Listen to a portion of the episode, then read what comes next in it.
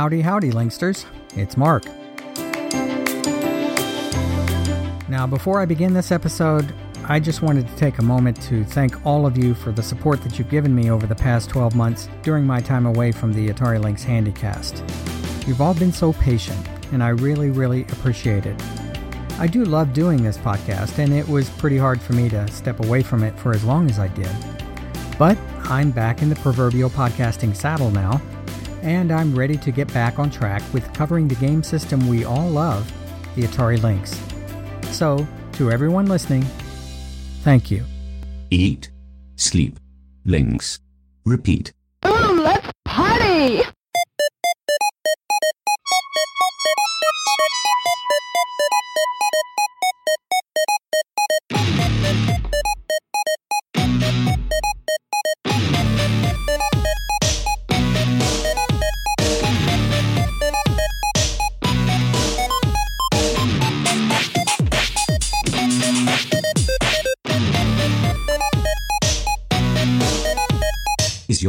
Big enough?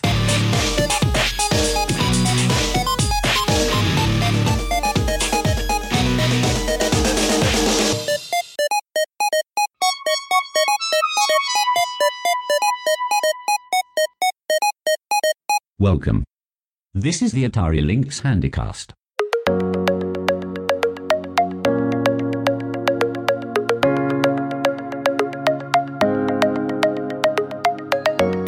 This is episode 12, Klax.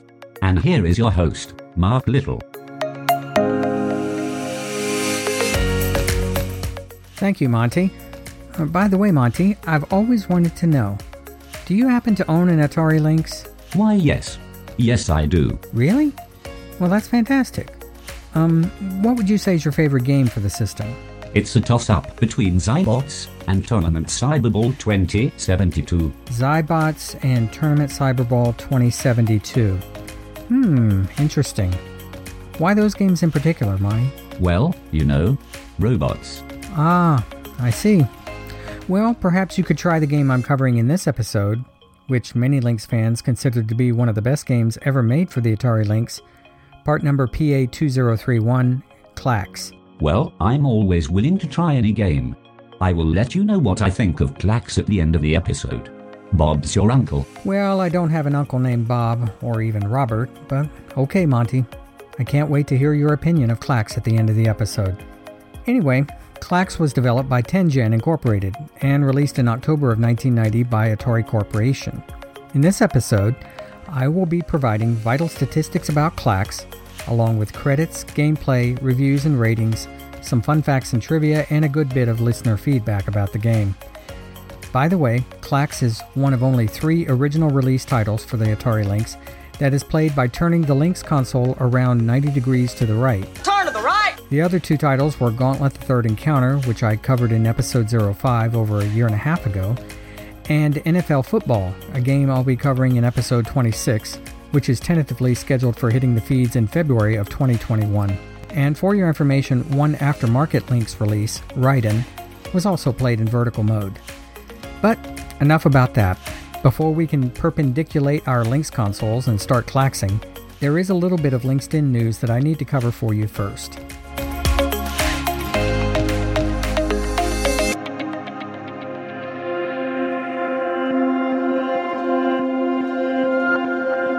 Links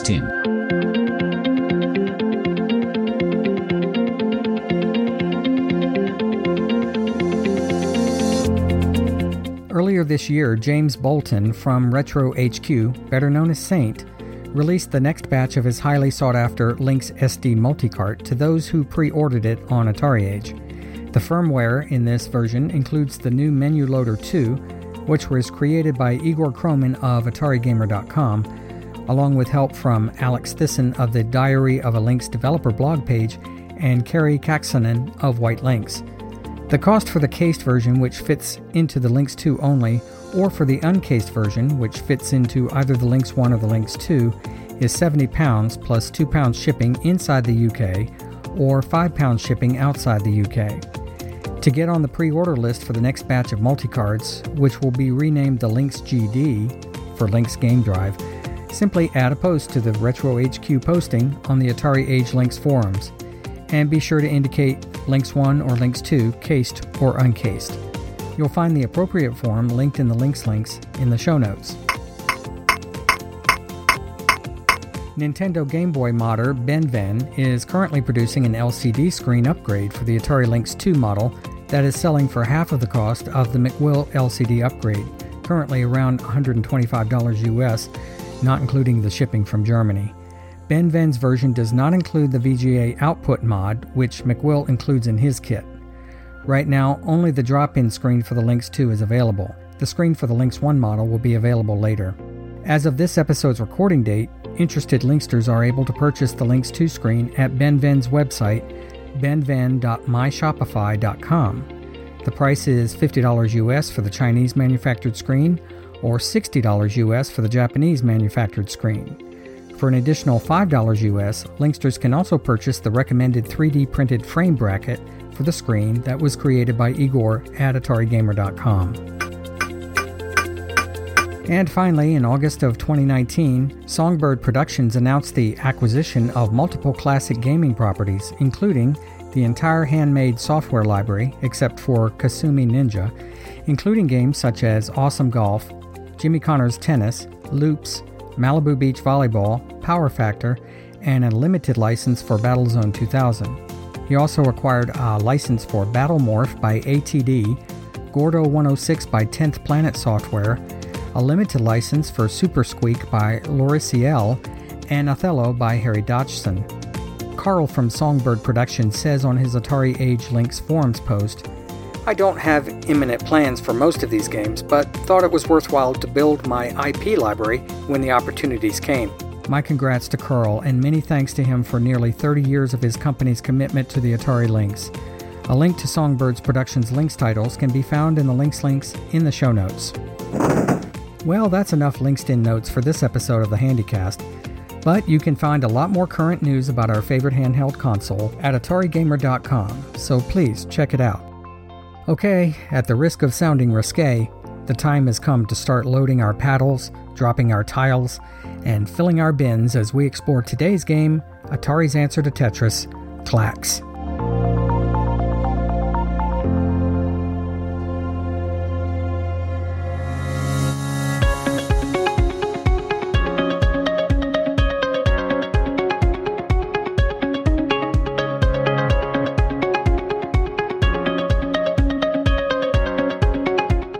Vital statistics.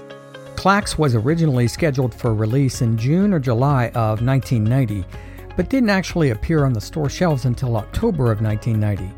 The retail price in the US was $34.99 up to $39.99, and in the UK the price was £27.99 up to £35.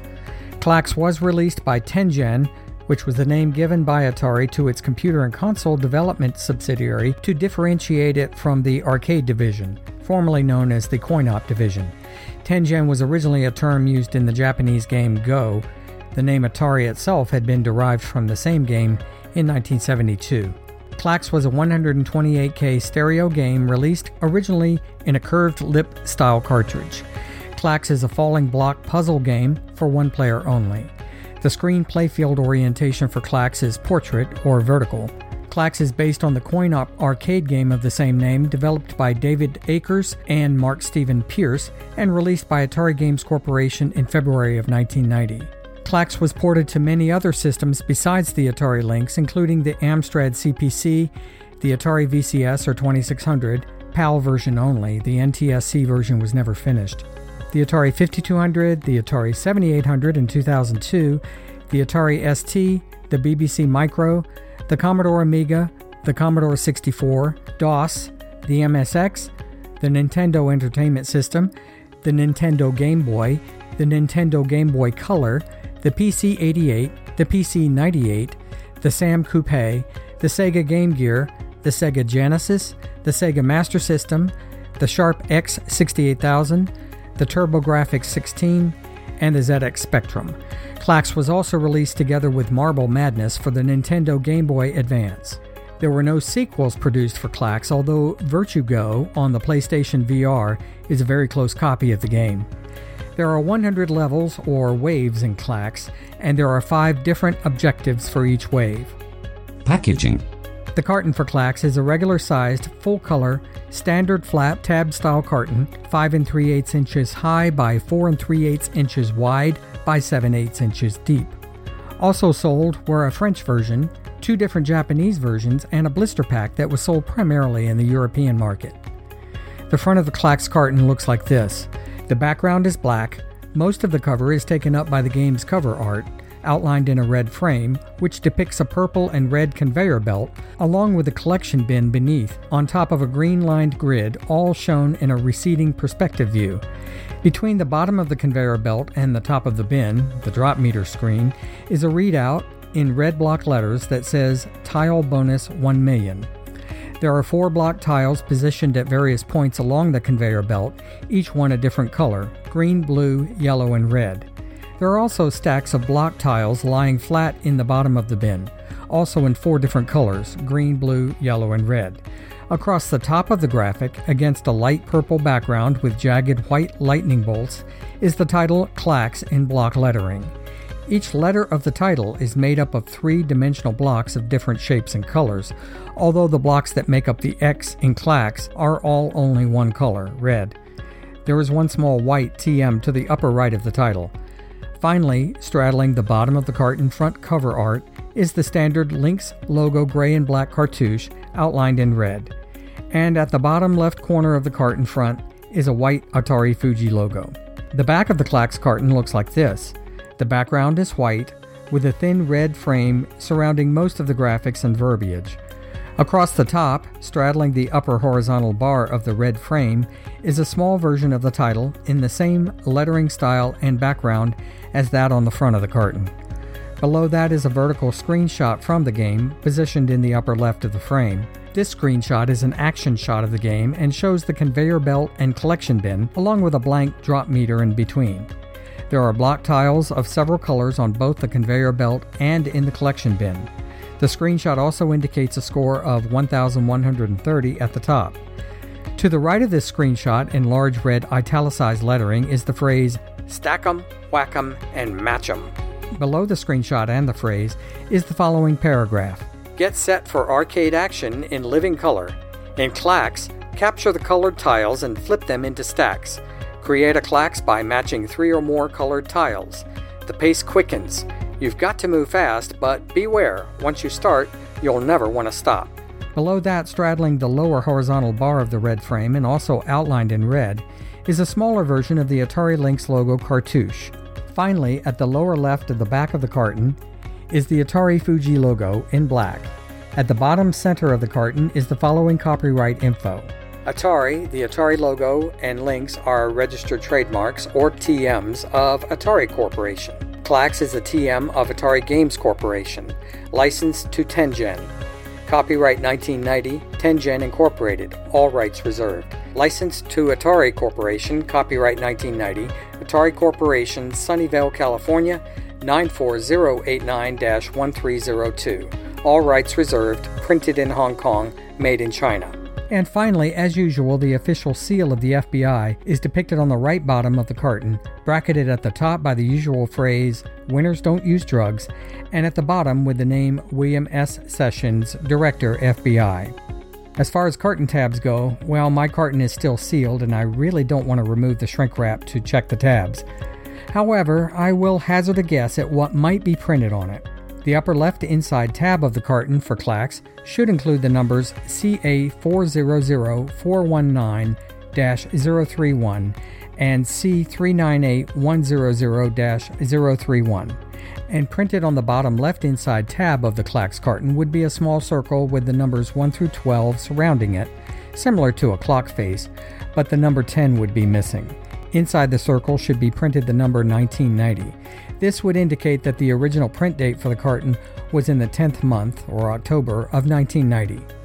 Above the circle would be the initials GC, which would refer to one of several printing houses that Atari used between August of 1987 and June of 1990 to print what is known among 2,600 game collectors as the red box cartons. If any of you Linksters have Klax cartons with different information on the tabs, please let me know. The manual. The instruction manual for Klax is a stapled, regular sized booklet in monochrome, measuring the usual 4 and 7 eighths inches high by 3 and 3 quarters inches wide. There are 12 pages in the manual, including the front and back covers. Across the top of the front page of the manual is the standard cartouche with the Atari Lynx logo, outlined as usual in light red, it's almost pink, and the Atari Fuji logo bracketing the Lynx logo at the left. Beneath the logo are the words Video Game Manual. Down the right hand side of the manual is a gray vertical band with faux embossed Lynx font X's. The remaining cover art is a monochrome version of the carton cover art and title. The inside of the front cover of the manual includes the table of contents, along with two paragraphs of boilerplate info about the accuracy of the printed manual, followed by the Atari Corporation and Tengen Incorporated copyright and trademark information. Interestingly, included in this info is the sentence Original game by Mark Stephen Pierce and David Akers, with Pierce's last name misspelled as Piece, P I E C E. The next page after that, labeled page 1, includes the heading Tic Tac Tiles, along with the following two paragraphs underneath. You've selected your level, and now the colored tiles start to tumble down the ramp. You zoom your paddle back and forth to catch the tiles and flip them into the bins to create rows of same colored tiles. The rows can be vertical, horizontal, or diagonal, and three or more tiles in a row creates a Klax. Sounds easy, right? It is until the tiles speed up and tumble down the ramp so fast that you can barely keep up. Faster and faster, your paddle becomes a blur as you struggle to keep up the pace. Will you hear the wild cheers and applause as you ace the wave? Or will you cringe under the disappointed groans of the Klax audience when you lose? Either way, you'll find yourself quickly addicted to the good, clean fun of Tic Tac Klax. Getting started instructions continue through the rest of page 1 and on to the midpoint of page 2.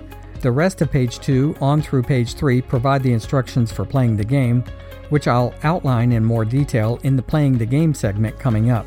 The top of page 4 includes a schematic of the action window seen during gameplay. Descriptions of the parts of the action window continue below the schematic and on through to the middle of page 5. The middle of page 5 on through to the top of page 8 includes descriptions of the waves, including a schematic and description of the wave selection screen, as well as the wave objectives. The middle of page 8 includes strategies for playing the game. The bottom of page 8 through page 9 includes the scoring for Klax. And finally, the back cover of the manual is mostly blank except for the Atari Fuji logo at the bottom, with the Atari Corporation 1990 copyright information beneath that. My copy of the Klax manual includes, at the very bottom of the back cover, printed in Hong Kong, then GC 10.1990, indicating an original print date of October 1990, and then C398 102 031 Revision A and as far as I can determine, the manual for Klax released in the United States was available in an English version only.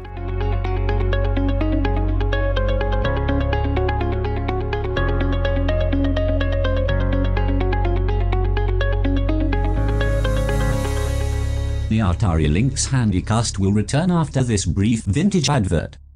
One. This man is counting the places new Stax are toasted. Front, back, sides. In fact, Stax are toasted in places where other cereals don't even have places.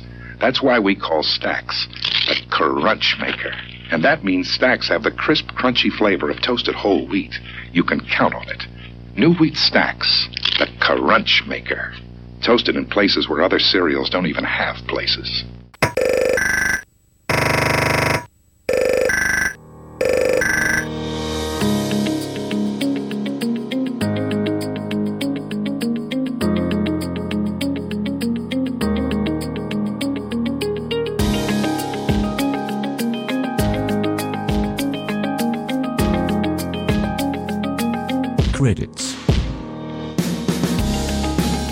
Klax was developed by Tengen Incorporated. Tengen, as I mentioned, was an American video game publisher and developer that was created by the arcade game manufacturer Atari Games to focus on the home game market, computers and console games. The Atari Lynx port of Klax was programmed by Greg Omi, OMI, who also worked on the art and graphics for the game. Omi was also a programmer for Todd's Adventures in Slime World and he was thanked in the credits for his work on the Atari Lynx port of Rampage. Art and animation for Klax was completed by Susan G. McBride, Gary Johnson, K.E. Rudis, and the aforementioned Greg Omi. Susan G. McBride also provided artwork for the Atari Lynx titles Shanghai, Rampage, Ms. Pac Man, Warbirds, and Checkered Flag. Klax was the only Atari Lynx title with artwork by Gary Johnson, and K.E. Rudis also worked on the art for Todd's Adventures in Slime World for the Lynx. The very unique music and sound effects for Klax were created by prolific Lynx musician and sound engineer LX or Alex Rudis. In addition to Klax, Rudis is also credited, often with fellow sound engineer Bob Vieira, for at least 12 other Lynx games during his time at Epyx Incorporated and at Atari Tengen later on. You can hear more about Rudis's work, especially as it relates to the Lynx title Chips Challenge, by listening to an interview that I did with both him and programmer Chuck Somerville in 2018. There's a link to both the audio and the YouTube video of the interview in the links links in the show notes.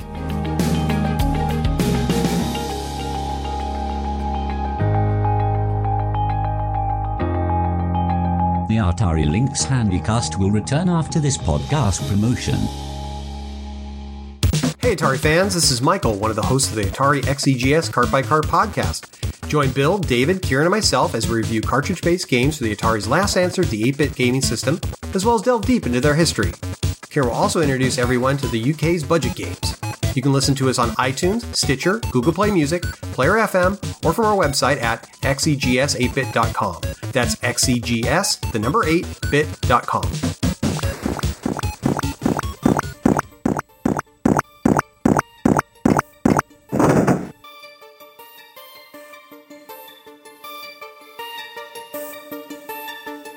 Playing the game. After installing the Klax cartridge and pressing the on button, the Klax title screen appears and a bouncy title screen tune begins.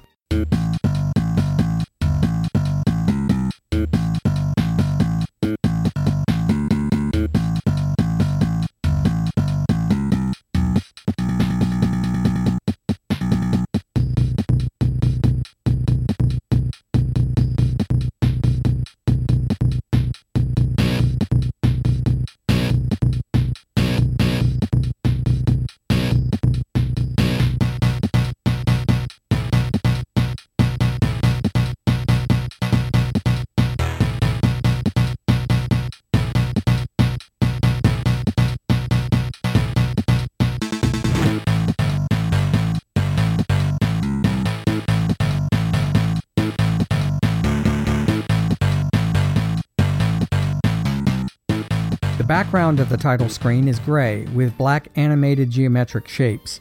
The game name appears near the top with three circular sprites surrounding it.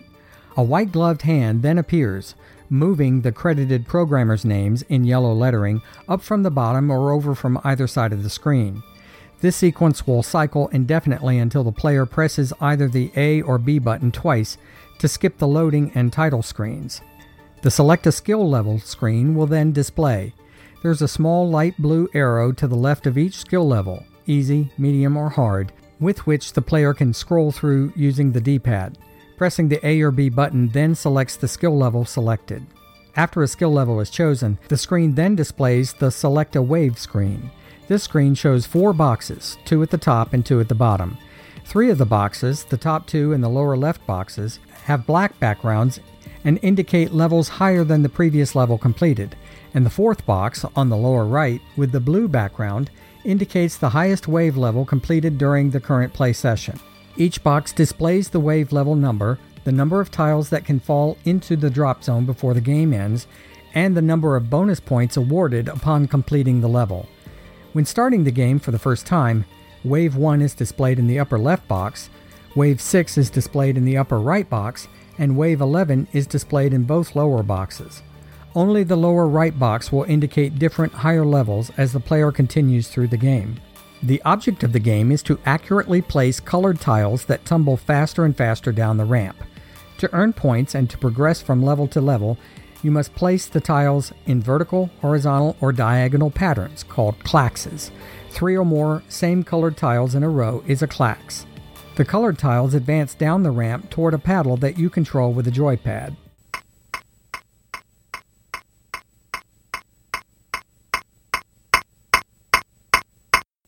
You must move the paddle back and forth in the paddle slide to catch the tumbling tiles as they arrive at the bottom of the ramp.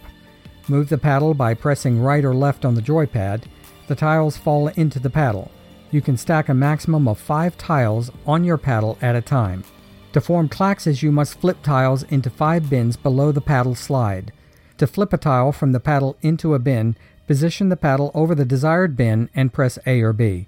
The top tile on your paddle flips into the bin. Each time you make a klax, the entire klax highlights and disappears from the bins. That gives you more room to place more tiles. You receive points for every klax you complete. If you plan ahead and create more complex klaxes, you earn more points. You also receive points for empty spaces left in the bins and for any tiles left on the ramp when you complete a wave.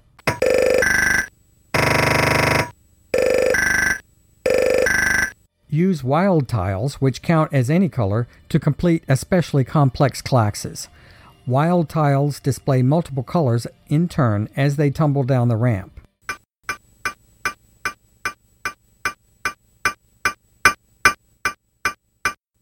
You can also make the tiles come down the ramp more quickly. Just press down on the joypad to increase the speed of the tiles.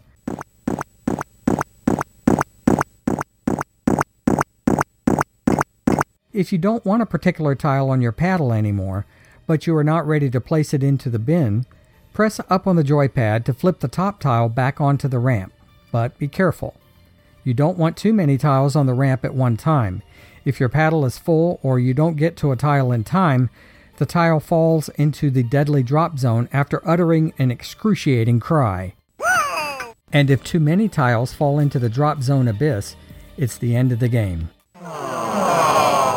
Each of the 100 Klax waves has one of five possible objectives Klax wave, diagonal wave, horizontal wave, points wave, and tile wave.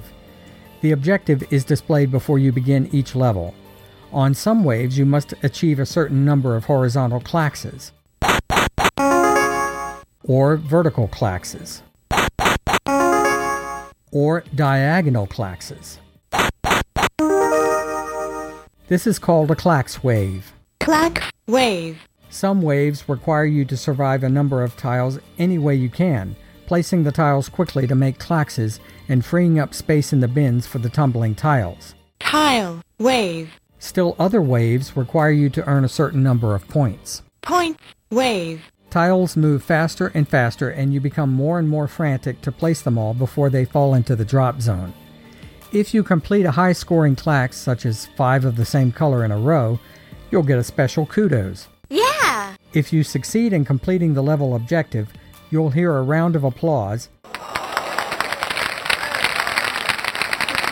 and you'll be allowed to move to the next level. However, the game ends if you fill up all 25 spaces in the bins before you have completed the level objective. If you fail to successfully complete a wave, you will be given the choice of continuing or starting over. Starting over returns you to the credit screen. Continuing allows you to try the level again. Use the up and down joypad to move the arrow next to your selection and press A or B. Strategies. Try for complex klaxes on lower level waves to increase your score. Go for chain reactions and simultaneous klaxes. Don't throw too many tiles back up onto the ramp. You can get into trouble very quickly. Try for more complex klaxes on points waves. Get the big points quickly. You probably will not be able to complete the level with simple vertical klaxes. And sometimes simple klaxes work best. Don't get cocky on a high level tile wave, or you will end up with five full bins and a bunch of tiles with nowhere to go. And finally, use wild tiles to complete multiple klaxes. Scoring. During gameplay, you receive points for the klaxes you create. When you complete a wave, any of the following bonus points earned will be added to your score points for the empty spaces left in the loading bins, all tiles left on the ramp when you complete a wave, and any warp bonus points that apply to the wave.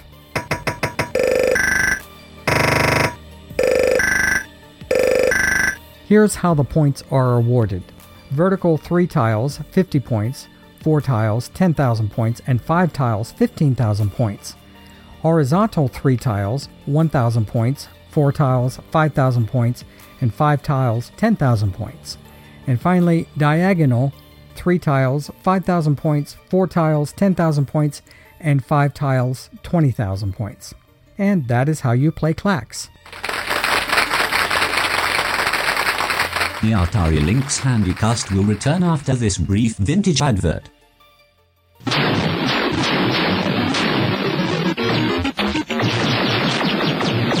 The Atari Lynx sound quality is so good. It makes every game seem more realistic. Atari Lynx, the portable video arcade.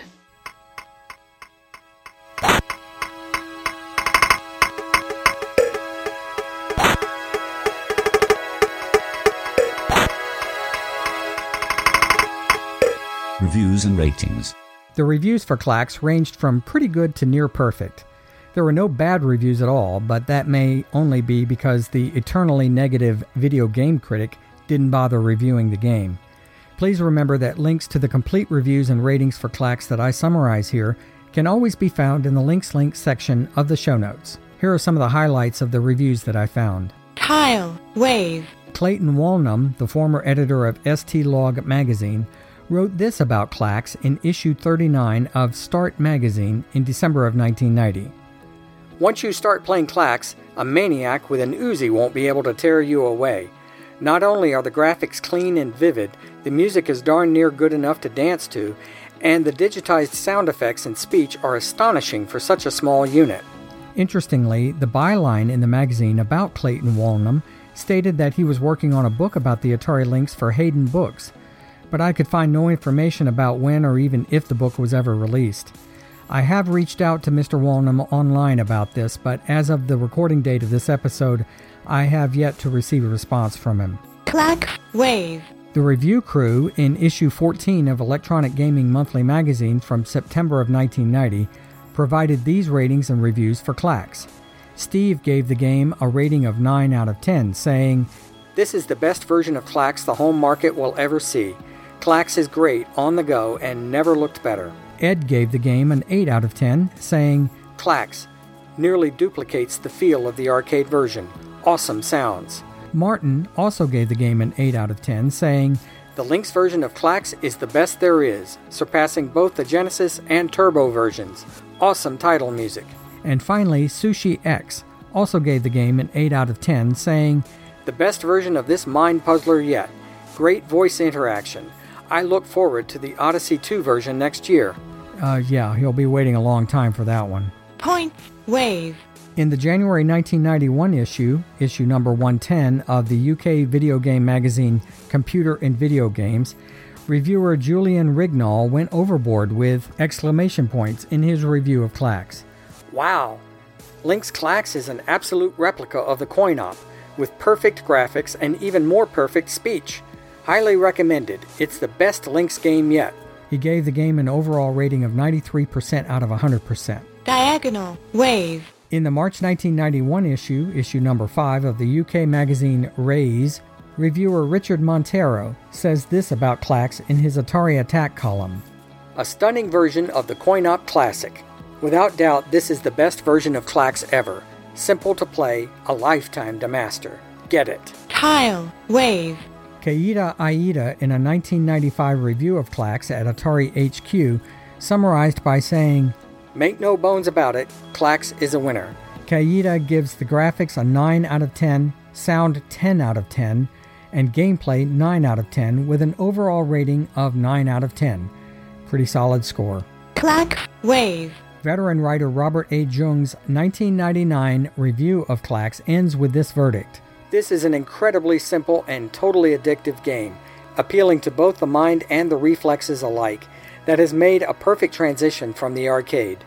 Between the friendly gameplay, elegant graphics, and stunning sound and music, Klax on the Lynx is highly recommended. Diagonal. Wave. Jay DeLuna, in his 1999 review at Game FAQs, summarized his review about the game with this Klax is a great game.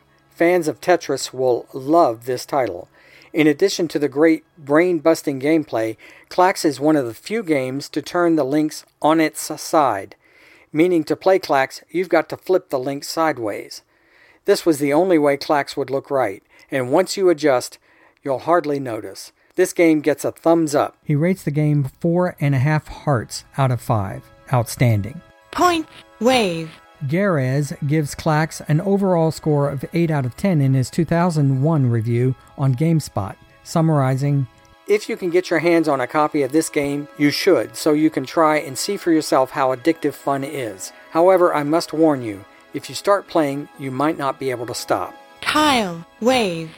At Defunct Games, Patrick O'Connor, in his 2006 typographical error laden review of Klax, gave the game a B, plus, saying, I felt like Klax was Atari's answer to the Tengen Tetris debacle. Problem is, I don't feel that this game can really stand up to the greatness of Tetris. It is, however, a very fun, frantic puzzle arcade port that any Lynx owner shouldn't be without. Klax. Wave. Damon Plus provided this summary for the game in his 2007 Game FAQs review. While Klax has some flaws, the graphics and especially the music make playing the game worthwhile and more fun than in any other versions.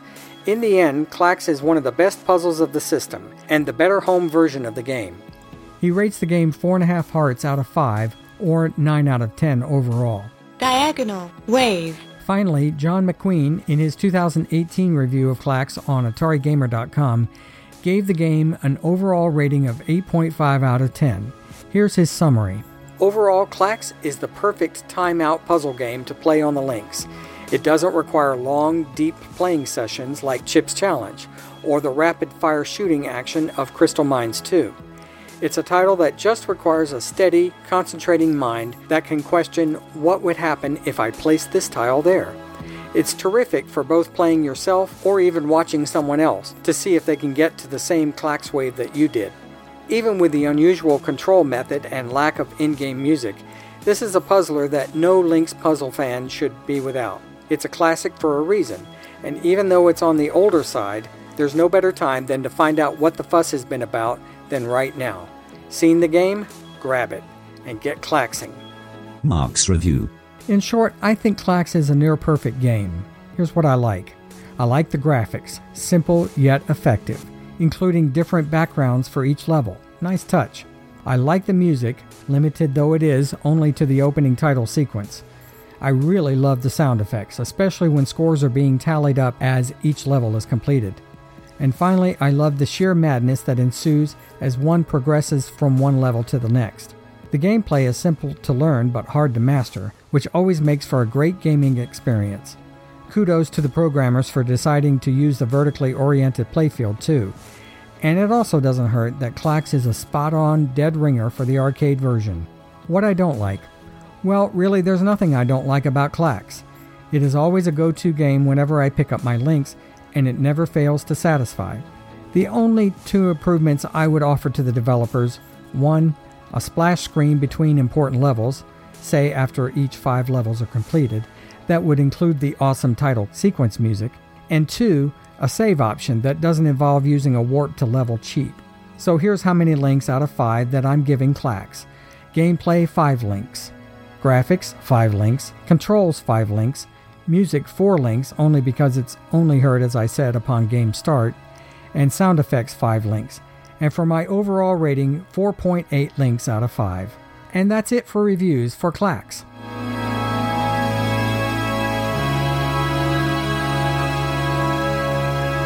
The Atari Lynx Handycast will return after this podcast promotion. Hey, you ever sit around the house and wonder, hey, what's going on with news or anything exciting? I do. I do.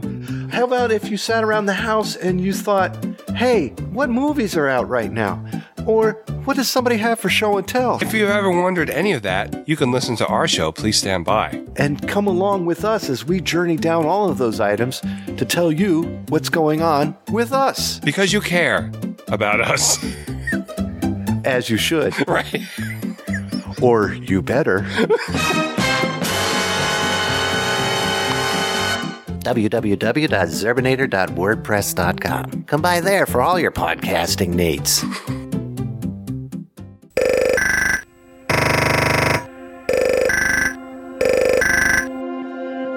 Fun facts and trivia.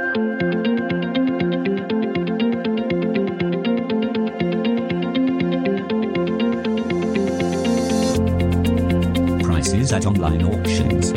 Single loose cartridges on eBay, there were three loose carts ranging in price from $9.99 to $14.50, averaging $5.86. Single cartridge manual combos on eBay over the last 90 days, there were two loose cart manual combos ranging in price from $7.90 to $7.95, averaging $7.93. Single CIBs on eBay, there were five listings sold ranging in price from $9.95 to $24.95 and that's an average of $19.16. Loose cartridges sold in a lot on eBay. There were four lots.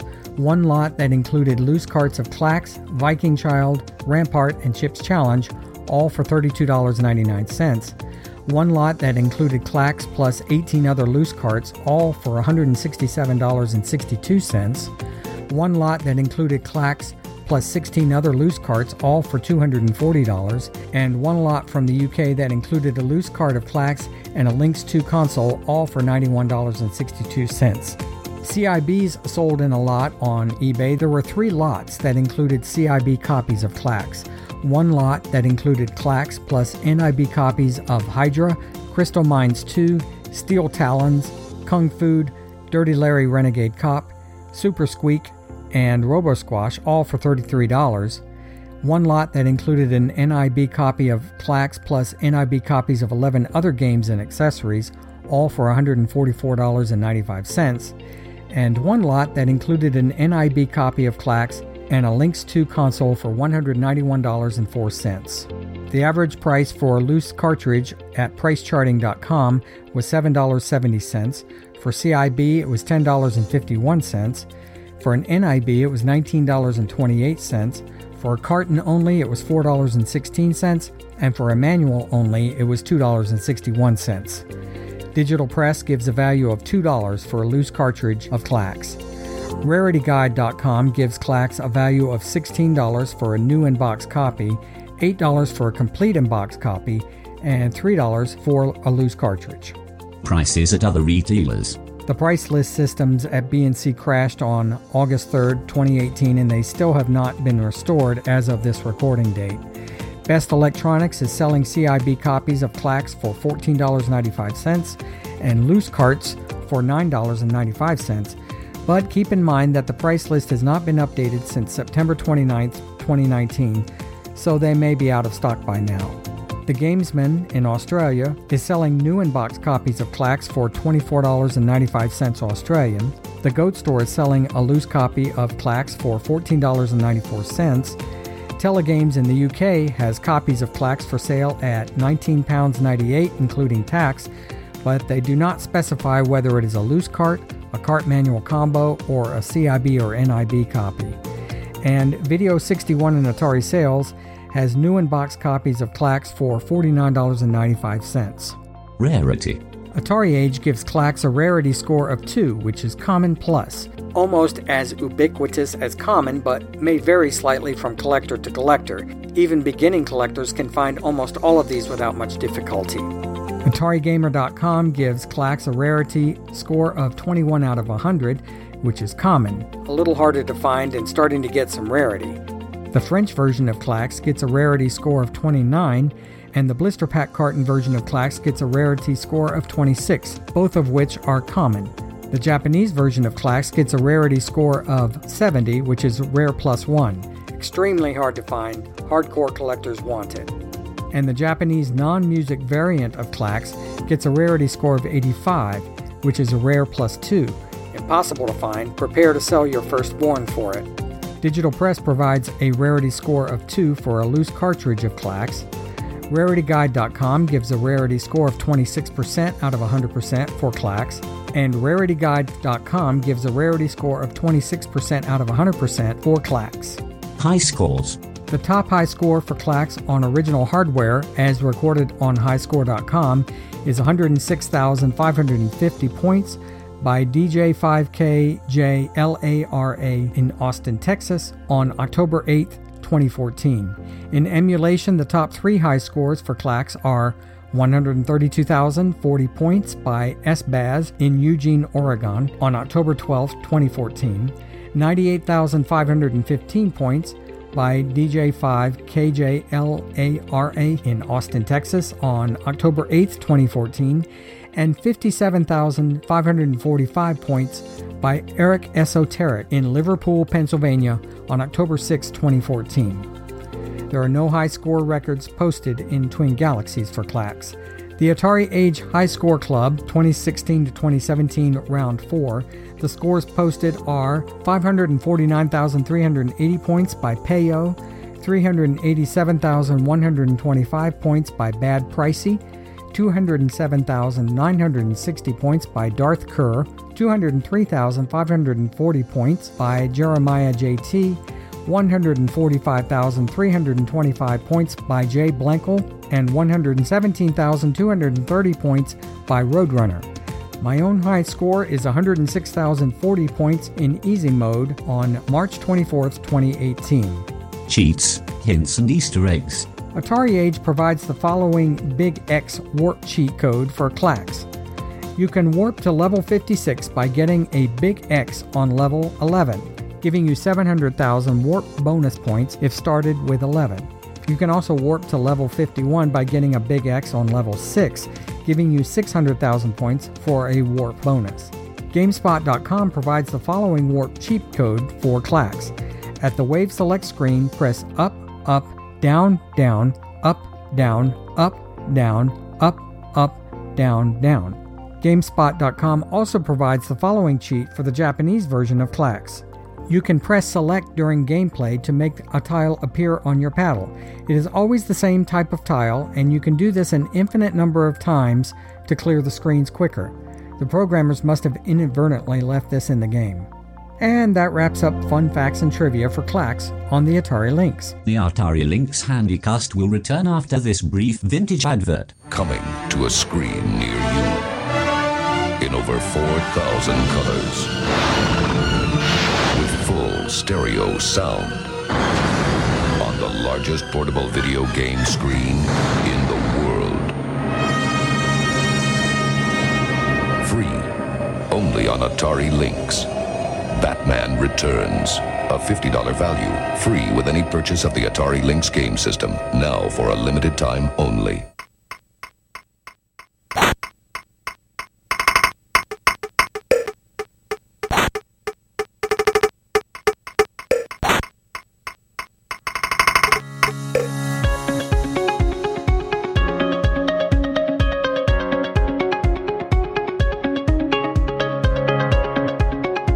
Listen to feedback. I have a bin full of feedback from a few loyal Linksters about Klax, so let me get right to it.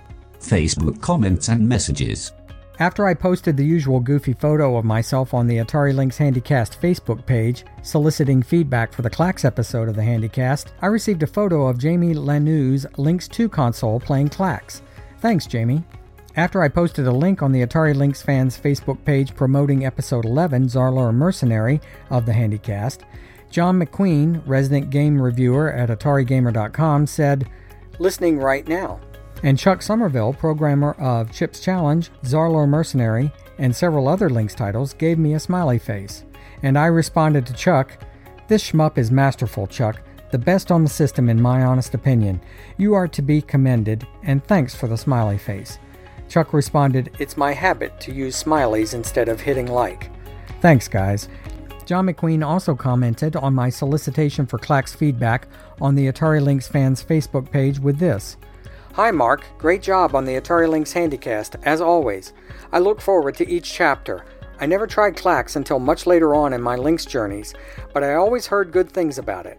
When I actually purchased it, the thing that stood out to me most was the music and sound. Even after all the later Lynx releases and homebrew games, Klax still features some of the best audio I've ever heard on the Lynx. I like how every tile sounds different as they flip across the conveyor belt, and the awesome audio effect when you clear a row of tiles. The audio speech also rocks, but best of all is the Klax title screen tune. This track is just amazing, and it's hard to believe that bass guitar is coming out of the Lynx speakers.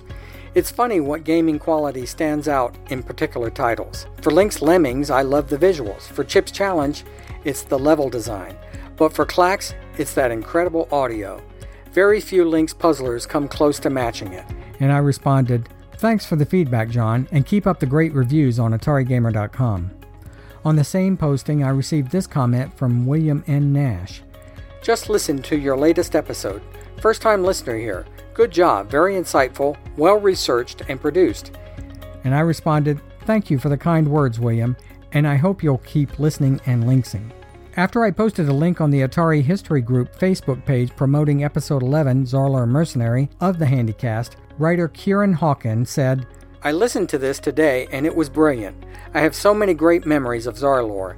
It was actually the first ComLynx game I ever played. Then a few years ago, I finally got to do it four player at an event I organized. I responded, I bet ZM is a real hoot when it's ComLynx with three other players.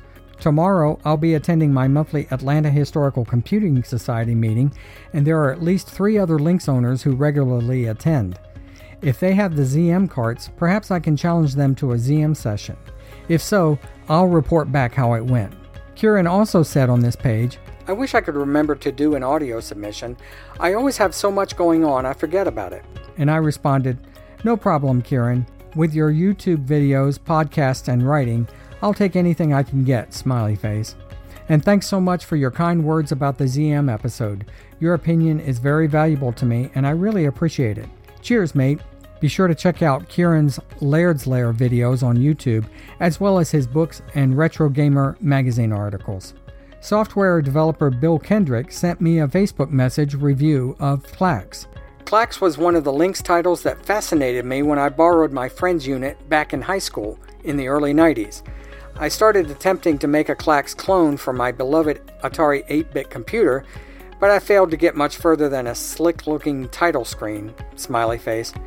Fast forward many years, and I sat down and wrote an actual working version for Linux.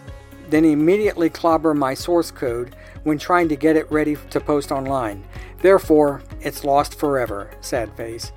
I don't think I'll have the patience or time to try again. I did happen to make a video of the game in action before I accidentally murdered it. I'd love it if you shared my lost artifact with your listeners. I have a link to your video in the links links in the show notes, Bill. Bill continues Back to the real Klax. I did actually play Klax in the arcade once, also back in the 90s. And it's, of course, one of the first titles that I got for my Lynx when I picked up a pair of them in the late 90s. I also have it for the PlayStation on one of the Atari collection discs. Thanks for listening and keep up the good work. Yours is an excellent podcast. Golf clap. I responded, That is awesome, Bill. I loved the video, and of course, I will share with the Linkster community on the next episode. Too bad the source code is gone, but at least you have a video of it working. Thanks so much for sharing your memories and video about Klax. It was great to hear from you. And that about covers Facebook feedback. Thanks, everyone. Now let's move on to Twitter. Twitter, tweets, and messages. I got one comment in response to my tweet that episode 11 Zarlor Mercenary was available. Cujo tweeted, Handycast is heating up. Instagram comments. On Instagram, in response to my picture of the Epyx character from Zarlor Mercenary, This Place Means Death commented, To me, better than Raiden. Also on Instagram, in response to the goofy photo of myself soliciting feedback for Klax, Tabu Roto said, Yeah! And This Place Means Death said, Bought Klax for the Master System last week, but the music is so bad and no voices like on the Lynx. Lynx Power, best Tetris like game ever. Three thumbs up. That's it for Instagram posts. Now on to Atari Age comments and messages. Atari Age comments and messages. I received a comment about Klax from David Calgary 29 who said, Yeah, best Lynx game ever, which is saying something. Please give it lots of love, smiley face. And I hope I'm doing that right now, David. I also received a suggestion for the Handycast from Turbo Laser Lynx on the Atari Age Lynx forums. He said, One thing about the Handycast have you ever thought of grouping some of the not so great titles together? For example, two to four in one show? I know that it's a bit against the game by game approach of the show, so I'm just throwing it out there. I would still find it as a big proof of willpower and a bit comedic too to create a one to two hour high quality episode of, for example, Kung Fu or Basketball. Well, basketball's coming up. Well, that's a good suggestion, and one I considered implementing in the Handycast's original concept early on. But ultimately, I decided against combining lesser known games or minor releases into a single episode for two reasons. Uh, one, I would very much like to keep the Handycast in line with the game by game aesthetic that was pioneered by the Podfather himself, Ferg of the Atari 2600 Game by Game podcast. Although, to be fair, Ferg himself went into a multiple game per episode convention as early as episode 3 seven years ago. And two, I want to give each game a full on outline that would incorporate as much research as I could possibly collect. Now, there may not be as much information, or at least as much interesting information about a game like Basketball as there might be about a major release like California Games, but I'm still committed to giving each game, big or small, good or bad, a fair shake. Of course, the length of the episode might run a bit shorter for the Lynx's so called mediocre games. We are the mediocre presidents. It's a good suggestion, but I think I'll stick to the format I've already established even if it might mean I'll be doing this podcast until I'm old and gray. Well, older and grayer. One trick is to tell them stories that don't go anywhere. Cheers, Turbo Laser Lynx. Now it's time to move on to some emails. Emails. I received one email about Klax from Eugenio, TrekMD on Twitter and Atari Age. Here's what he wrote Hello, Mark. I hope you are doing well. I listened to the previous episode on my drive to Orlando and really enjoyed it. It, along with a few other podcasts, made the trip go by faster. In any case, I wanted to share with you my feedback for today's game, Klax. I had no idea what Klax was when I got my Lynx. I just got the game along with others when I purchased the system as I wanted to get all the titles I could for the Lynx. I was not aware that this was a port from an arcade game either. That is something I learned many years later, and not until recently had I had a chance to play the arcade machine. I have, however, seen other versions on other systems, including the Atari 2600, Atari 7800, and the Sega Genesis. But the Lynx version still remains my favorite. While some of my friends had Tetris on their Game Boys, I had Klax on my Lynx, and I savored it. I was immediately hooked with this title, and I've spent many, many hours making klaxes. I will play this from level 1 or from one of the higher levels just for the fun of it. The Lynx game works great not only because of how it looks, but also because of how it sounds. Having the voice announcing what is happening each wave, the applause when you complete a wave, the ah voices when you lose, or even having a tile scream when it falls off the edge just adds to the gameplay and is something missing from the other Atari home system ports. It's not really Klax without that. The Lynx has it all. Going to the final frontier, gaming. Eugenio. Well, thanks for the feedback, Eugenio, and I'm happy that the Lynx Handycast played at least a small part in keeping you occupied during your drive to Orlando. I myself have made that six hour trip from my home in Atlanta to Orlando many, many times, and podcasts can be a really great companion. I'm also glad that you enjoyed klaxing on the Lynx as much as I do. I agree that not only are the sounds and gameplay spot on, but also that the Lynx port is the best of the bunch. By the way, I've never played the Atari VCS or 2600 version before. My understanding is that the 2600 port was available only on PAL machines. How do you think that version stacks up? Just let me know, and thanks again for your feedback, Eugenio. I also received an email from Luke Meter. Here's what he said about Klax. Hi, Mark. I hope this email finds you well and isn't too late for the Klax episode. Well, no, Luke. I'm the one who's very late on this. I thought I'd share with you my experience with Klax and the Atari Lynx in general. Like yourself, I didn't pick up my first Lynx until much later in life, but it still has an important presence in some of my earliest memories. Growing up, my family didn't have the means for indulgent purchases like video games, so all of my early gaming happened on school computers or at friends' houses.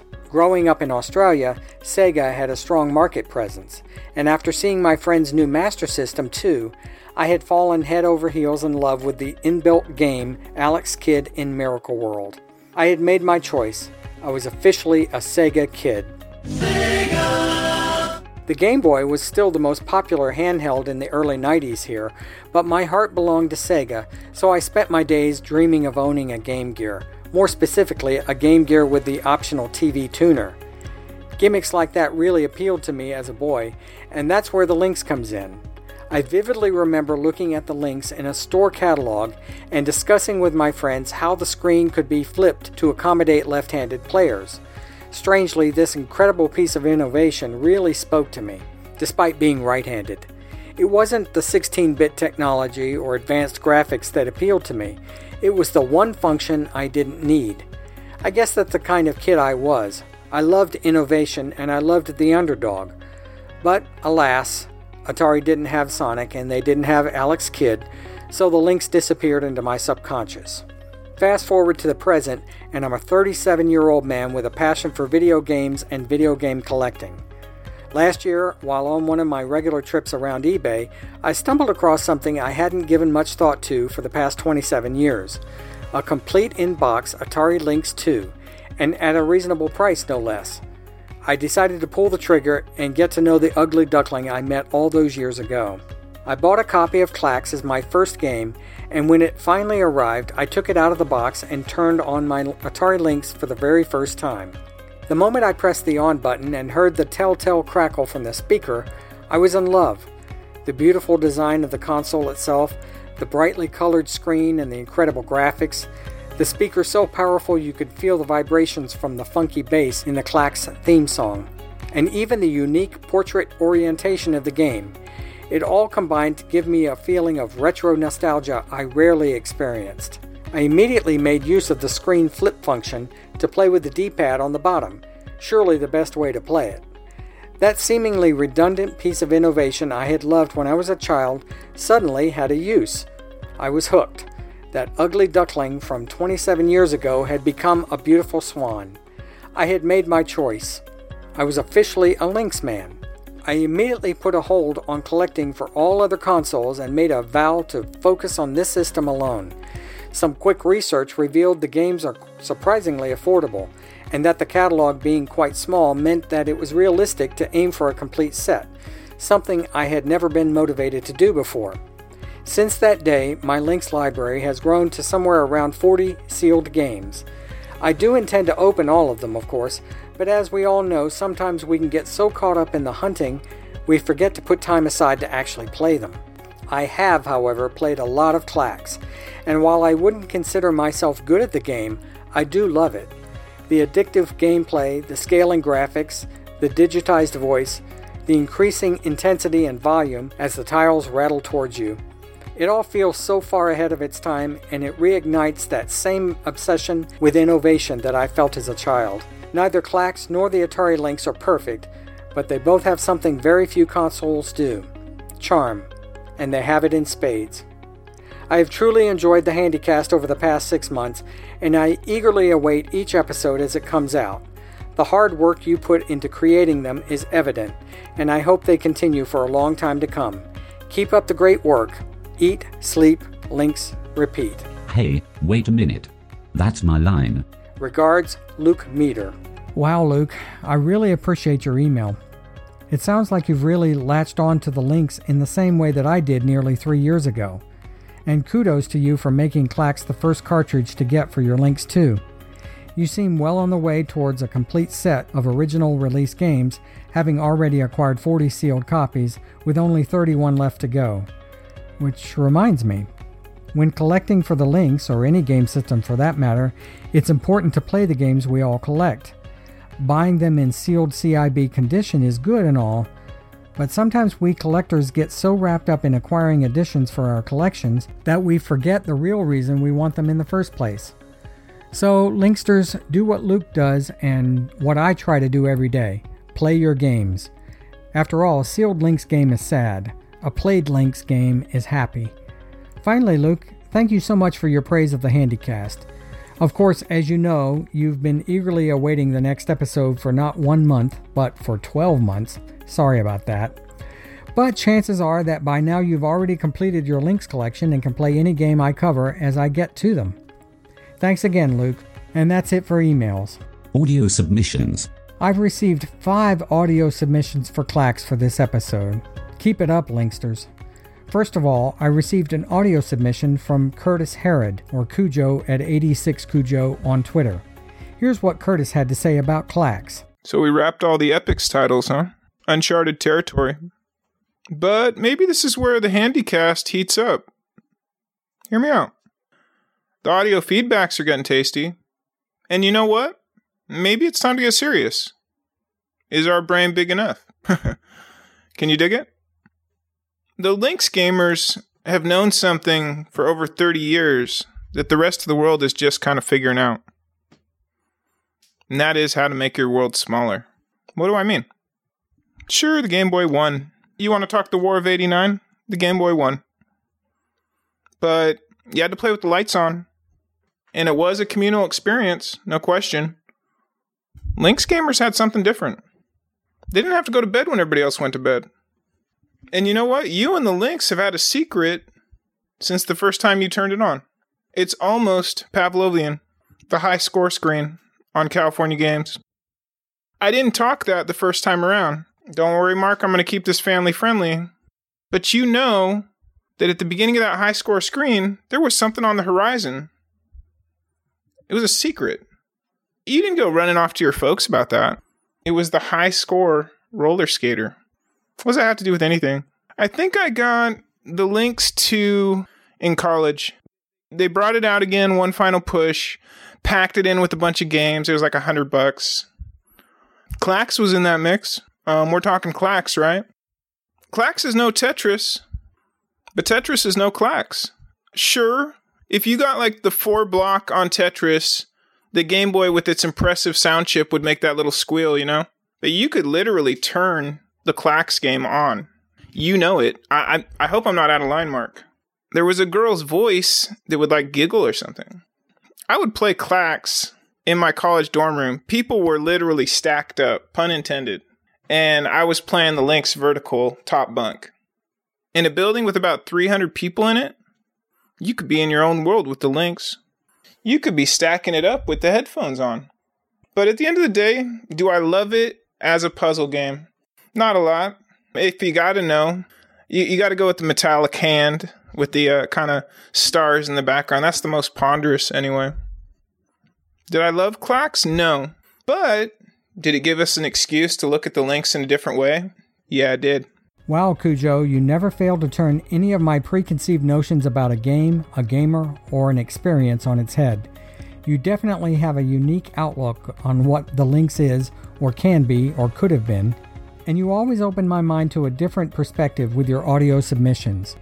And thanks, I think, in part to yourself, I've been receiving more audio submissions for the games I'm covering on the Handycast. I've got five for this episode alone. So the secret is getting out, not just about Klax or the Pavlovian hot skater babe on the California Games high score screen, but about the awesome power that the Lynx had and still has to enthrall everyone from Lynx newbies like myself to hardcore gamers such as yourself.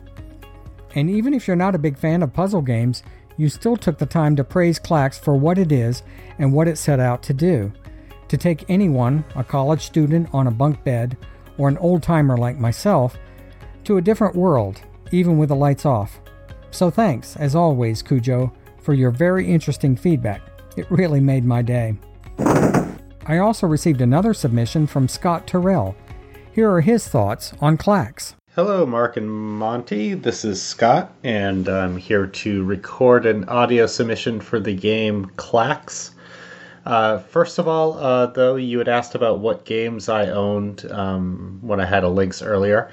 And uh, sorry, this will be kind of a boring uh, recitation of a list of games, but um, the games that I remember having uh, back in the 90s and early 2000s were APB, Awesome Golf, Blue Lightning, California Games, Electrocop, Gauntlet, Hard Driving, Hydra, Paperboy, Rampage, Rampart, Scrapyard Dog, Slime World, Stun Runner, Turbo Sub, Viking Child, and Warbirds.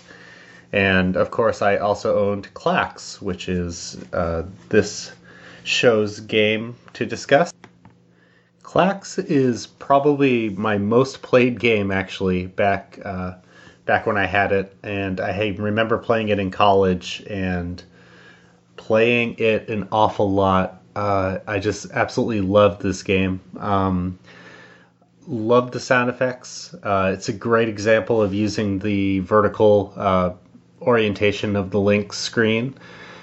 The controls are great. Um, gameplay is great if you like this kind of puzzle game. Um, I absolutely was addicted to Klax when I was in college, and it is one of the um, only, well, it's one of the few games that I remember uh, playing to completion. And I can't really think of anything negative to say about this game. I really enjoy it. I like that you can uh, use the special warps to get ahead um, and not have to go through everything uh, when you're you know playing to try to go for later levels. The sound effects are uh, are just really well done and a lot of fun. Uh, you know, you you feel a little twinge of remorse when you when your little tile topples off the edge with that agonizing Wilhelm scream. Uh, it's just really well done. Uh, even though it doesn't have background music, uh, I think that the way that the the tiles keep coming down faster and faster uh, and clicking down is just really effective. Kind of reminds me of asteroids. You know, the heartbeat kind of sound. You know, just kind of the way it builds up and intensifies. It really you know gets gets the tension going when you're playing this game. It's just uh, a lot of fun. Um, there's a lot of strategy. It's a really difficult game. Gets really frantic. Um, so actually, you know, I really had to be kind of in the mood to play this game in a way because it would actually stress me out a bit uh, when you get into the more uh, crazy levels. Uh, it I mean, it just gets really intense. But I really, really, if uh, anybody loves uh, this type of game, like Tetris style games, then I definitely uh, would recommend going out and playing Klax. And it's kind of a great example of the Lynx library at its best. Uh, just really, really good conversions of great um, Atari games, coin ops of the day. You know, things like Paperboy and APB. You know, they really did a good job bringing those uh, those games home to the to the Lynx screen. So, anyway, thanks again for everything that you're doing and the great job on the show. And I hope to talk to you soon. It is 2019, and there is definitely time for Klax. Hey, Scott, thanks so much for taking the time to provide an audio submission. And yes, there is definitely time for Klax, even in 2020. First of all, thanks so much for listing the games that you had for your Lynx back in the Ferg. It sounds like you had a pretty broad selection of different game types from which to choose from during your college years. So, kudos to you. A collection like that back in my college years would have meant that I wouldn't get too much studying done. And I really agree with you on all of your points regarding Klax. It is a phenomenal game that shows the best of what the Lynx could do, with great sound effects, controls, gameplay, really everything. As you've already heard, like yourself, I have no negatives about the game at all, and yes, it does stress me out a lot, too, especially when the tile clicking gets faster and faster in the later levels. So, thank you for your kind words about the Handycast. Keep listening and lynxing, and thanks again for your audio submission, Scott. The third audio submission about Klax that I received was from Bobby Tribble. Let's listen. It is the 90s and there is time for Klax. Shouldn't that be it is the 90s and it is time for Klax? I mean, I guess it's true there was time for Klax in the 90s, but it doesn't seem very special when you phrase it that way. Uh, either way, that phrase never appeared in the Lynx version, so I guess let's just move on. Um, first off, let me apologize. I think I committed an audio faux pas in my last submission. I'm currently making my way through other game by game podcasts, specifically No Gamer's 7800 Game by Game podcast, and I realize I used a frowned upon phrase back in the. Uh, let's uh, just replace it with back in the 90s, which is when there was time for Klax. So, of course, Tetris was a phenomenon in the 80s. Atari had a great arcade version of it and was all prepped with its home conversion of that. Sega had their Genesis version of Tetris ready to go as well. But as we know, Nintendo swooped in and stole it from everyone, just like they would later steal Tetrisphere off the Atari Jaguar. But um, anyway, that's a story for another podcast. All I'm saying is that as far as I know, it basically left Atari and Sega to make their not Tetris games of the 90s, uh, and Columns. And out of those two, Klax was definitely the more popular. It was ported to everything, even explicably the Game Boy, the black and white Game Boy. Why would you do that? So, I do enjoy the puzzle game genre, match three, whatever you want to call it. Um, that was a brand new genre at the time that I was just discovering. I also really loved arcade games back in the 90s. So basically, Klax was right up my alley. But in the case of Klax, I actually had the Genesis version and not the Lynx version. Yeah, sorry. Uh, let me explain a bit. My early 90s game playing time was split between my beloved Genesis and my equally, if not more so, beloved Lynx. Even though the Lynx is a portable system, I played it pretty exclusively inside. It was basically another home console for me. So for Klax, I gravitated to the version I could play on TV, mostly because I could avoid my Lynx position. Uh, that's me on the floor on my knees, kneeling with my arms propped up on the bed holding the Lynx, like I was doing some weird Lynx prayer or something. Now I realize most people play the Lynx sitting probably on the couch like a normal person looking down at the game they're playing. But I have a thing where I get a pounding headache when I look down like that for more than 5 or 10 minutes. So, that weird kneeling position is basically how I played the Lynx almost all of the time. So, with all that said, I recently went and looked at a YouTube video comparing a bunch of conversions of Klax. And even though I played a lot of the Genesis version, the Lynx version is actually more arcade accurate than the Genesis version, especially when it comes to sound effects and timing of the gameplay. The fact that a $99 handheld console, which includes its own screen, holds its own against a full powered TV console version is great evidence of why I love the Lynx so much. It's just a powerful, cool machine, and this was a great version of the arcade game.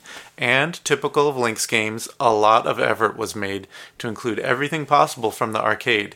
All the modes, graphics, sound effects, voices, stereo sound, uh, even a good view of the playfield with the vertical orientation. The only thing missing was the two player mode, but Klax never really had a two player mode anyway. Pro tip time. Okay, I'm not a pro, but still. Maybe the main thing people may overlook when playing Klax is being wowed and frozen in place watching the little show that you get when you complete a Klax. You can still move your paddle around and make matches, and in fact, that's an easy way to get a lot more points, even if you're just going for the three in a row vertical matches. Just store a few tiles on your paddle, make the first match, then quickly make the other matches right afterwards. In the heat of gameplay, it can be hard to tell when the column is full or when your paddle is full, so the clang sound effect can be pretty handy as well. So, a lot of care was put into Klax to make it close to the arcade, but also fun to play. You can check all the boxes of what makes Klax and still have a dud. Case in point, there was just last year a PlayStation 4, actually a PlayStation VR game called Vertigo. It looks like Klax, so I checked it out. But unfortunately, it's not fun Klax. It's a boring, repetitive version with plain graphics, boring sound, and poor controls. It's kind of like the developers went as far to make a playable version of Klax and then stopped. That's not so with the Lynx version. So if you're curious about the game Klax, or just puzzle games in general, the Lynx port is a great version of it to check out. Just remember, try to make some big matches so you can get some reactions from the Klax woman and not just a smattering of golf applause. I give this game four Klax tile matches out of five, and it will definitely eat your lunch. Well, Bobby, it's actually okay to say back in the day. You probably know that Ferg, host of the long running 2600 Game by Game podcast, had expressed his dislike of that phrase early on in his podcast. In fact, his dislike for that phrase was so pronounced that his listeners began saying back in the Ferg instead, and that's the phrase I tend to use even today. But rest assured that Ferg has mellowed out now, and he is okay with anyone saying it. I, for one, am not okay with it. Uh, all right, Monty. I promise not to ever say it in your presence. And if I receive any feedback that uses the phrase at all, I will bleep it out. Thank you. Anyway, Bobby, I loved hearing about how you played Klax on the Lynx back in the. sitting on the floor with your knees drawn up, looking down at the screen. I doubt my old knees could take doing that for any length of time now, so I usually recline or sit upright in a well padded chair or on the bed whenever I want to play with my Lynx. Uh, you mentioned that the Lynx port of Klax was the most faithful to the arcade game, except that it's missing the two player mode. I wonder how easy it would be to hack this game for ComLynx gameplay, either as competitors or in a co op scenario. Let's get on that, developers. Also, I checked out YouTube videos of the PlayStation VR game Virtugo that you mentioned, and it is a spot on copy of Klax. It looks interesting, but I don't care for the background music that was included in the game, and you're right that the fun factor is definitely missing. The Lynx version is better. So, you gave Klax four tile matches out of five. That's a pretty high score, and one on which I agree. Thanks for your audio feedback, Bobby. It's always welcome, and I really enjoyed hearing from you. I also received another submission from R.D. Reynolds. Here's what he said about Klax. Hey, hey, Mark and the Atari Handycast. It's R.D. Reynolds again from WrestleCrap.com and WrestleCrap Radio. You know, it was really cool to hear on a recent episode of yours uh, that we have mutual listeners. That's that. It, it is a small world. I totally dig it. Uh, and uh, yeah, I've had a Lynx for many, many years. Uh, I know back into the 90s, it may have, I don't even remember when I first got my Lynx, uh, but I've had a Lynx 1, a Lynx 2. Uh, Lynx 2 is my primary system now. Totally dig the Lynx. I just thought it was so cool. Uh, and I still think it's just a neat little system. I love California games, as I had mentioned. It's one of my favorite games ever. Not just uh, you know games on the Lynx. It's one of my. I just think it's a fantastic game. It's a perfect way to spend ninety. When you have ninety seconds, there's no better way to spend that ninety seconds than playing California games on your Lynx. I love that, and um, you know, I saw you were going to do an episode on Klax and I thought I should probably do another audio submission for that uh, because I know a little bit about Klax. I have actually owned a Klax arcade machine in addition to owning the cartridge on the Lynx. Right now, I am helping uh, with a charity arcade with Rupert Boneham of the television show Survivor. He was also on The Amazing Race. He has a charity uh, called Rupert's Kids, and down in Shelbyville, Indiana, we have Rupert's Kids Arcade. And when we were opening that arcade, I thought, you know, I want to go find some different games that you don't see everywhere else. Um, and one of those games was Klax. As I said, I always dug Klax. Uh, you know, where it says it is the 90s and there's time for Klax. That is that is so absurd and so awesome. I mean, how many games have ever documented the decade they were made in their attract mode?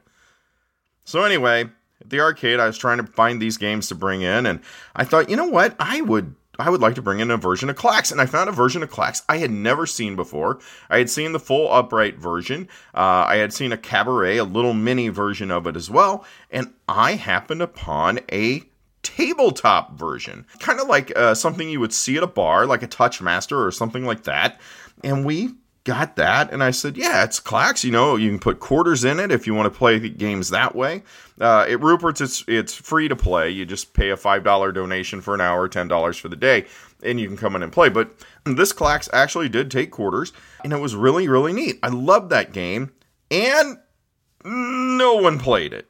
I was so sad you know we had uh, we also had tetris and that never really got played played as well arcade tetris I guess that puzzle games from the 80s and 90s aren't appealing to arcade goers in the year 2019. Anyway, like I said, I always liked Klax, had it on the Lynx. I think the version on the Lynx is technically great. The graphics look great. The sound is arcade perfect. I mean, let's be realistic. Arcade ports are really tricky on older systems. Uh, the arcade uh, systems were always more powerful, uh, so it made it really hard for developers to go in and try and put that information onto a small cartridge. I always hated whenever the NES would get ports because they would always just make them okay. It, it, it, they never played like the arcade games, but the Lynx, the Lynx absolutely did. If you look at Ninja Gaiden, and I love Ninja Gaiden on the NES, but it's nothing like the arcade game. Ninja Gaiden on the Lynx, exactly like the arcade game. But whenever I look at arcade games, and we're going to go back to Klax, one of the things with Klax is it has a fatal flaw, for me on the Lynx, and that is you have to hold the system vertically. It's very very it just never feels right to me whenever I have a game on the Lynx and I have to hold the system vertically. I understand why the developers did that. It gives you the maximum use of the screen, but it just doesn't feel right to me. It's also weird because in the arcade, the Lynx, different arcade games will have horizontal or vertical orientation. Donkey Kong, for instance, is vertical. Pac Man is vertical. Space Invaders is vertical. So I could understand if Klax was a vertical game in the arcade, why you would do that. But Klax is not a vertical game in the arcade. It is played on a horizontal monitor. So it's something that just that makes it feel all the stranger to me. I understand, I mean, the the arcade version you could play two players side by side on the horizontal screen. I understand that, but it, it, was just something else that was a disconnect for me on the Lynx.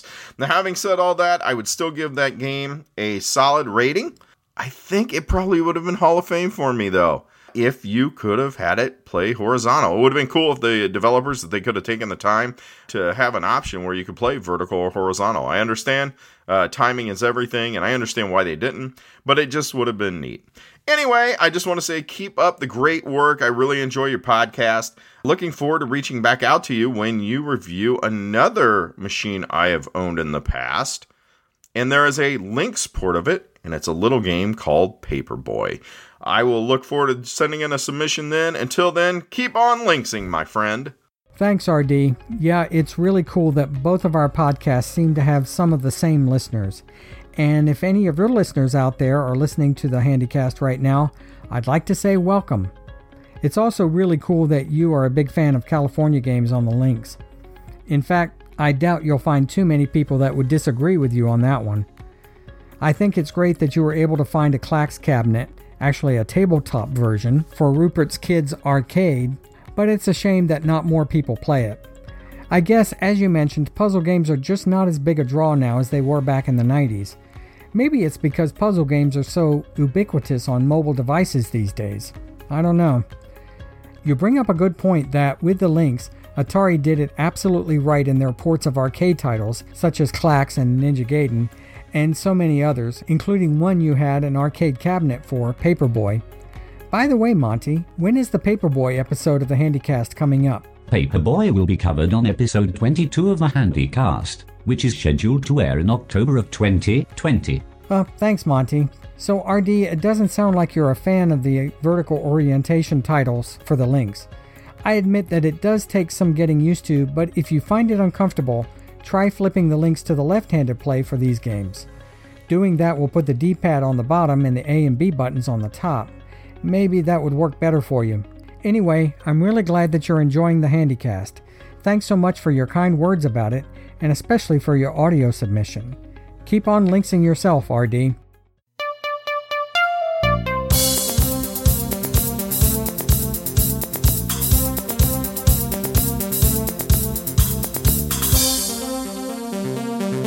That music means that I've also got an audio submission from Shinto of the Atari Jaguar Game by Game podcast, who continues his perfect attendance score for providing an audio submission for each and every episode of the Handycast so far. Here's what Shinto said about his experience with Klax. It was the 90s, but I had no time for Klax. Eh, well, that's not true. This was life before children, and if now is any indication, I had nothing but time in the 90s. What I didn't have, uh, well, was Klax. I never saw this one in the arcade. Um, never played any of its many home ports. The first time I heard about the game was in a magazine review for the Lynx version. EGM seemed to like it, but despite that, I didn't seek it out. I'm pretty sure I didn't see it in stores, or if I did, I was there to buy something else instead. So I didn't play Klax in the arcade or any of its home ports until around 2004, when I got Midway Arcade Treasures for the Xbox. I finally got to try out what EGM surprisingly liked, and you know what? I liked it too. It's a neat game, a fun game, challenging certainly. So in that port on the Xbox, I got up to a high score uh, on a per credit average of 30,483. I played it on my PlayStation Portable, got the Midway collection for that too. And there I was able to beat my Xbox per credit average with 38,365 points. There's a separate overall high score table in these games. My top score on the Xbox is 151,000 something, but that's using multiple credits, so all it really proved was that I had pumped a few virtual tokens into the game, and not a big test of skill there. Hey, look at me, I can push the Y button a few times. I think it was Y. It's been a while. So I, I thought about buying Klax for the Lynx, but you know the impetus wasn't there. I had two other ways of playing Klax, uh, the arcade version at that, and you know one might argue that the PSP is actually more portable than an Atari Lynx. Really. So why spend the money to get the Lynx version? When my brother gave me his Lynx collection a few years ago to merge with my own, I was surprised to find Klax among his games. I thought I knew all the games that he owned, but somehow I missed that one. So I tried the game out there on the Lynx, and wow, this is so close to the arcade version. The visuals, the sound effects, the gameplay, of course, the pacing. It's as close to perfect as one could ask. You don't get the um, intro text from the arcade. Uh, it is the 90s and there's time for Klax, which I guess doesn't age well, but instead you get a vibrant and active title screen with a theme song, and that's a pretty good trade off in my book. I briefly tried out the TurboGrafx 16 port, uh, got that one standing by for when Bryce covers it on the Turbotastic podcast. And it's got the arcade title screen, but none of the sound effects, really. It's eerily silent. I tried out the prototype on the 7800 and the PAL version on the 2600, and they're both impressive for what they are, but none of these, uh, none of these three, can really hold a candle to the Lynx version. Speaking of candle holding, my top score on the Lynx is far above my Midway collection score, 45,712. My biggest complaint about Klax on the Lynx, actually, is that I need to flip the screen every time I play it. Vertical games to me work best with the buttons up top and the D-pad below. Gauntlet was the same way. It's a personal preference thing. Uh, sure, I could never get used to the D-pad on the top with gauntlets, so eh, I didn't even try here. But other than that, yeah, top-notch Klax implementation here on the Lynx. To be honest though, I really haven't given Klax much of my time. Maybe that's why my scores are so lame. But I, I find that I can only give it one or two consecutive attempts before I put it away for a while. It might not be as addictive as, say, Tetris, which, to be honest, is a game that Klax will always be held up to in comparison. But uh, when I do find time for Klax here in the late 2000 teens, whatever this decade is called, the version on the Lynx is fantastic. Well, thanks so much, Shinto. I always love hearing about your game playing memories, whether it's on the Lynx, the Xbox, the PlayStation Portable, the TurboGrafx, or any other system.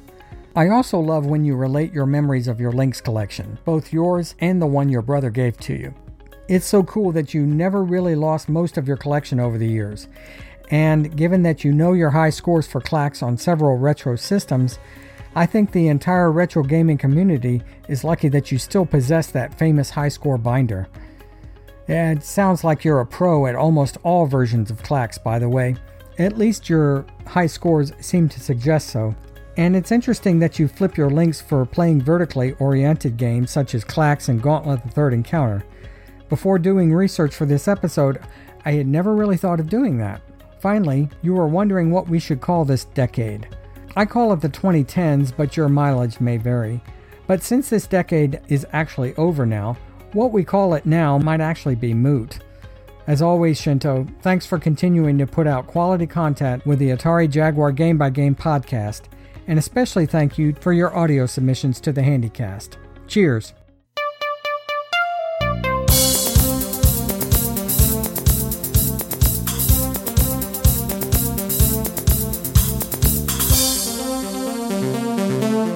And many, many thanks to everyone who took the time to contribute their thoughts and memories to this episode either by comments, emails, or audio submissions.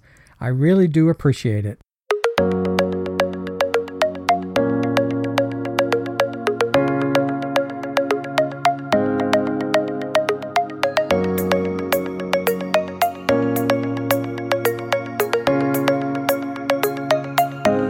Wrapping it up. And that's the last wave I have for Klax. I really hope everyone enjoyed my coverage of this top port of a top arcade puzzle game. So, Monty, what do you think of Klax? Ugh. Can't talk. On my 16th game. Made it to wave 89. Can't stop now. Addicted. Okay, Monty, I guess it's obvious that you've really gotten into Klax, so I will just leave you to it for now. Many thanks. In the next episode of the Atari Lynx Handycast, I will be covering another great title, Warbirds. So, if you have any feedback for episode 13, Warbirds, please try to get that feedback to me as soon as possible so that I can at least make an attempt at keeping the Handycast on schedule. And episodes of the Handycast coming up after Warbirds are episode 14, Kicks or Quicks, episode 15, Basket Brawl, episode 16, Robo Squash, Episode 17, Road Blasters, and Episode 18, World Class Fussball Soccer. Join me then, won't you? Until then, Linksters, keep on lynxing. Leaving so soon?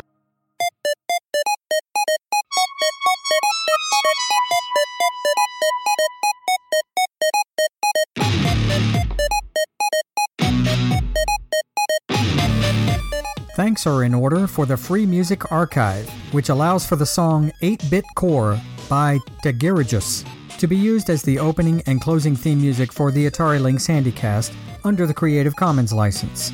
The Free Music Archive also allows for the following songs and artists to be used in this episode Clear Progress, Driven to Success, Inspirational Outlook, Little Idea, Origin 1, Origin 2, and Upbeat Party, all by Scott Holmes. I would also like to thank Ferg of the Atari 2600 Game by Game podcast, Shinto of the Atari Jaguar Game by Game podcast, and Zerby of the many Zerbinator Land podcasts, including the excellent Please Stand By podcast. The help and inspiration that Ferg, Shinto, and Zerby have provided in my brief podcasting experience are invaluable to me, and I really appreciate it. Finally, I would also like to give my heartfelt thanks to my beautiful wife Lizzie she has put up with me and with this strange podcasting thing with the patience of a saint, and I could never fully repay her, but I will definitely try. Nudge, nudge, snap, snap, grin, grin, wink, wink, say no more.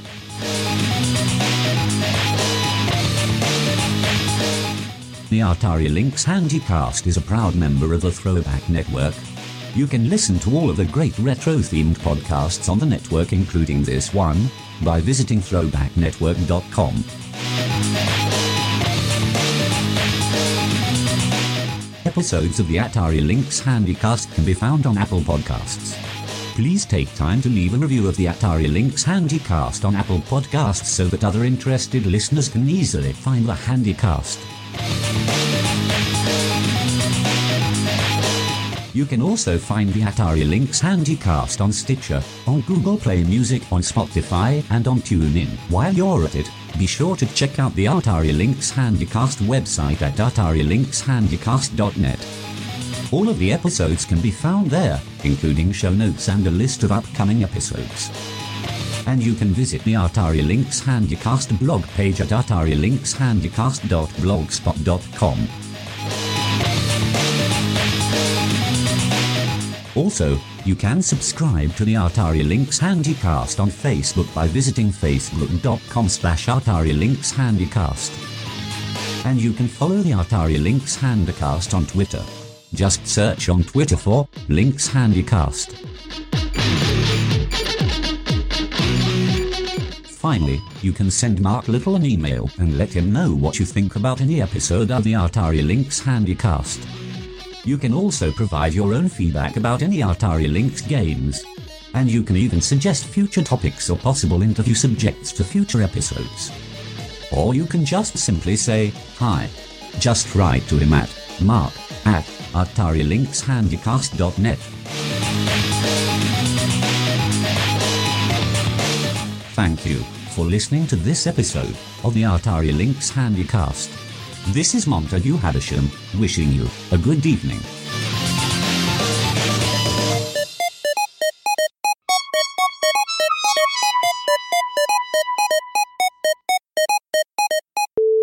And finally, in August of 2019, saw.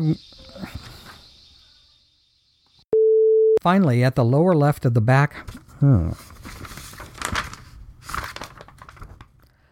Finally, at the lower left of the back of the carton is the Atari Fuji logo in black. Hmm, let's try that again.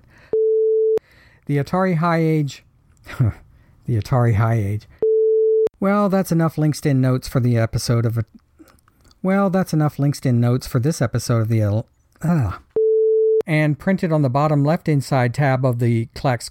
And printed on the bottom left inside tab. La la. Toy boat, toy boat. excuse me. Who am I saying excuse me to? The carton for Klax is a regular sized, full color, standard flab. standard flab again. Something I have plenty of. KLAX TV now concludes its broadcast day. KLAX TV operates on UHF channel 31 with 1,620,000 watts of radiated power. KLAX TV is an affiliate of the American Broadcasting Company and is owned and operated by Cypress Communications Incorporated. Good night.